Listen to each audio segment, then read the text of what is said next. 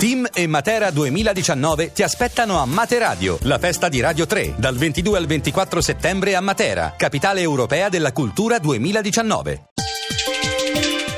Chiave di lettura Buonasera da Alessandra Rauti. A chiave di lettura il terzo relitto edito da Salani e scritto da Barbara Bellomo, docente di lettere e appassionata di storia romana. L'abbiamo tenuta a battesimo nel suo esordio come scrittrice con la ladra di ricordi in cui ha debuttato la sua creatura Isabella De Clio, l'archeologa detective. Stavolta la seguiamo alle olie per un antico naufragio e una nuova vicenda ad alta tensione. Ascoltiamo Barbara Bellomo.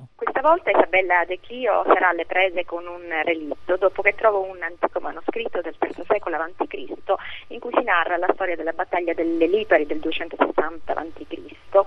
e in questo manoscritto si dice di tre relitti affondati. Isabella scopre che due dei relitti sono stati già riportati anni prima in luce da un noto archeologo subacqueo, Paul Anderson, e, e, ma ne manca ancora uno e mentre tenta di capire dove sia finito il terzo relitto, la donna si imbatte in un'altra verità. Durante la campagna di recupero del relitto una subesperta ha perso la vita in circostanze misteriose e con un po' di spericolatezza si mette sulle tracce dell'assassino. Nel primo libro Isabella nascondeva un segreto, questa inconfessabile verità riemerge anche qui?